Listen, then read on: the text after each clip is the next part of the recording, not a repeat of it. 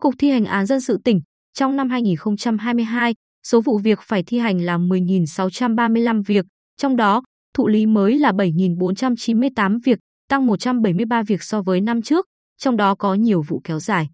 Trước nhiều khó khăn, Cục Thi hành án dân sự tỉnh và các phòng chuyên môn đã chủ động làm việc với các tri cục để nghiên cứu hồ sơ, đề ra phương hướng chỉ đạo giải quyết đối với từng vụ việc phức tạp. Trong đó, theo dõi sát sao tiến trình giải quyết án, kế hoạch xử lý dứt điểm những vụ việc có giá trị lớn của các đơn vị trên toàn tỉnh, nhất là hoạt động giả soát, xác minh, phân loại chính xác vụ việc, điều kiện thi hành án, trình tự thủ tục thẩm định giá, đấu giá tài sản, đảm bảo chặt chẽ theo quy định của pháp luật.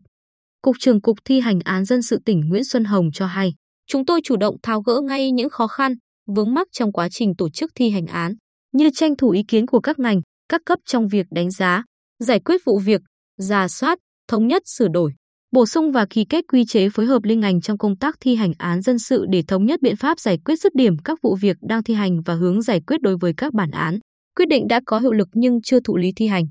Từ đó, đảm bảo thi hành án đạt kết quả tối ưu nhất. Bên cạnh đó, Cục Thi hành án dân sự tỉnh cũng chỉ đạo các tri cục nâng cao chất lượng, hiệu quả công tác, đặc biệt là ở các tri cục có số lượng án lớn cả về việc, về tiền để kịp thời tháo gỡ khó khăn. Chú trọng hướng dẫn các chấp hành viên thực hiện nghiêm túc các quy định liên quan đến đấu giá tài sản, giao chỉ tiêu, nhiệm vụ cụ thể cho các đơn vị và từng chấp hành viên. Từ những giải pháp quyết liệt, công tác thi hành án đã có những chuyển biến tích cực. Cụ thể, ngành đã tổ chức thi hành xong 7.348 việc có điều kiện thi hành đạt tỷ lệ 85,55%, tăng 2,99% so cùng kỳ, vượt 3,05% so với chỉ tiêu của Tổng cục giao. Thi hành xong hơn 429 tỷ đồng có điều kiện thi hành, tăng hơn 118 tỷ đồng so với cùng kỳ, vượt 7,99% so với chỉ tiêu. Đáng chú ý, nhiều vụ việc phức tạp, kéo dài đã được tập trung giải quyết. Đơn cử như vụ công ty trách nhiệm hữu hạn HP, hai vụ công ty cổ phần xây dựng THP đã bàn giao nhà xưởng và tài sản gắn liền trên đất cho phía chúng đấu giá sau nhiều năm tồn đọng. Bên cạnh đó, việc thi hành án liên quan đến thu hồi nợ của tổ chức tín dụng cũng đã thực hiện được 30 việc có điều kiện thi hành, thu hồi hơn 56 tỷ đồng.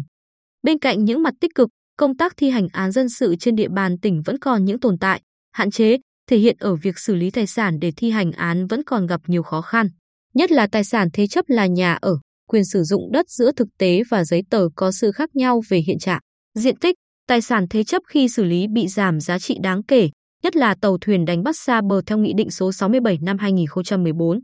Tại buổi làm việc với Cục Thi hành án dân sự tỉnh mới đây, trưởng ban pháp chế Hội đồng Nhân dân tỉnh Phạm Hồng Sơn cho rằng, đối với các vụ việc chưa giao tài sản, không thể thi hành thì nên kiến nghị để tạm đình chỉ.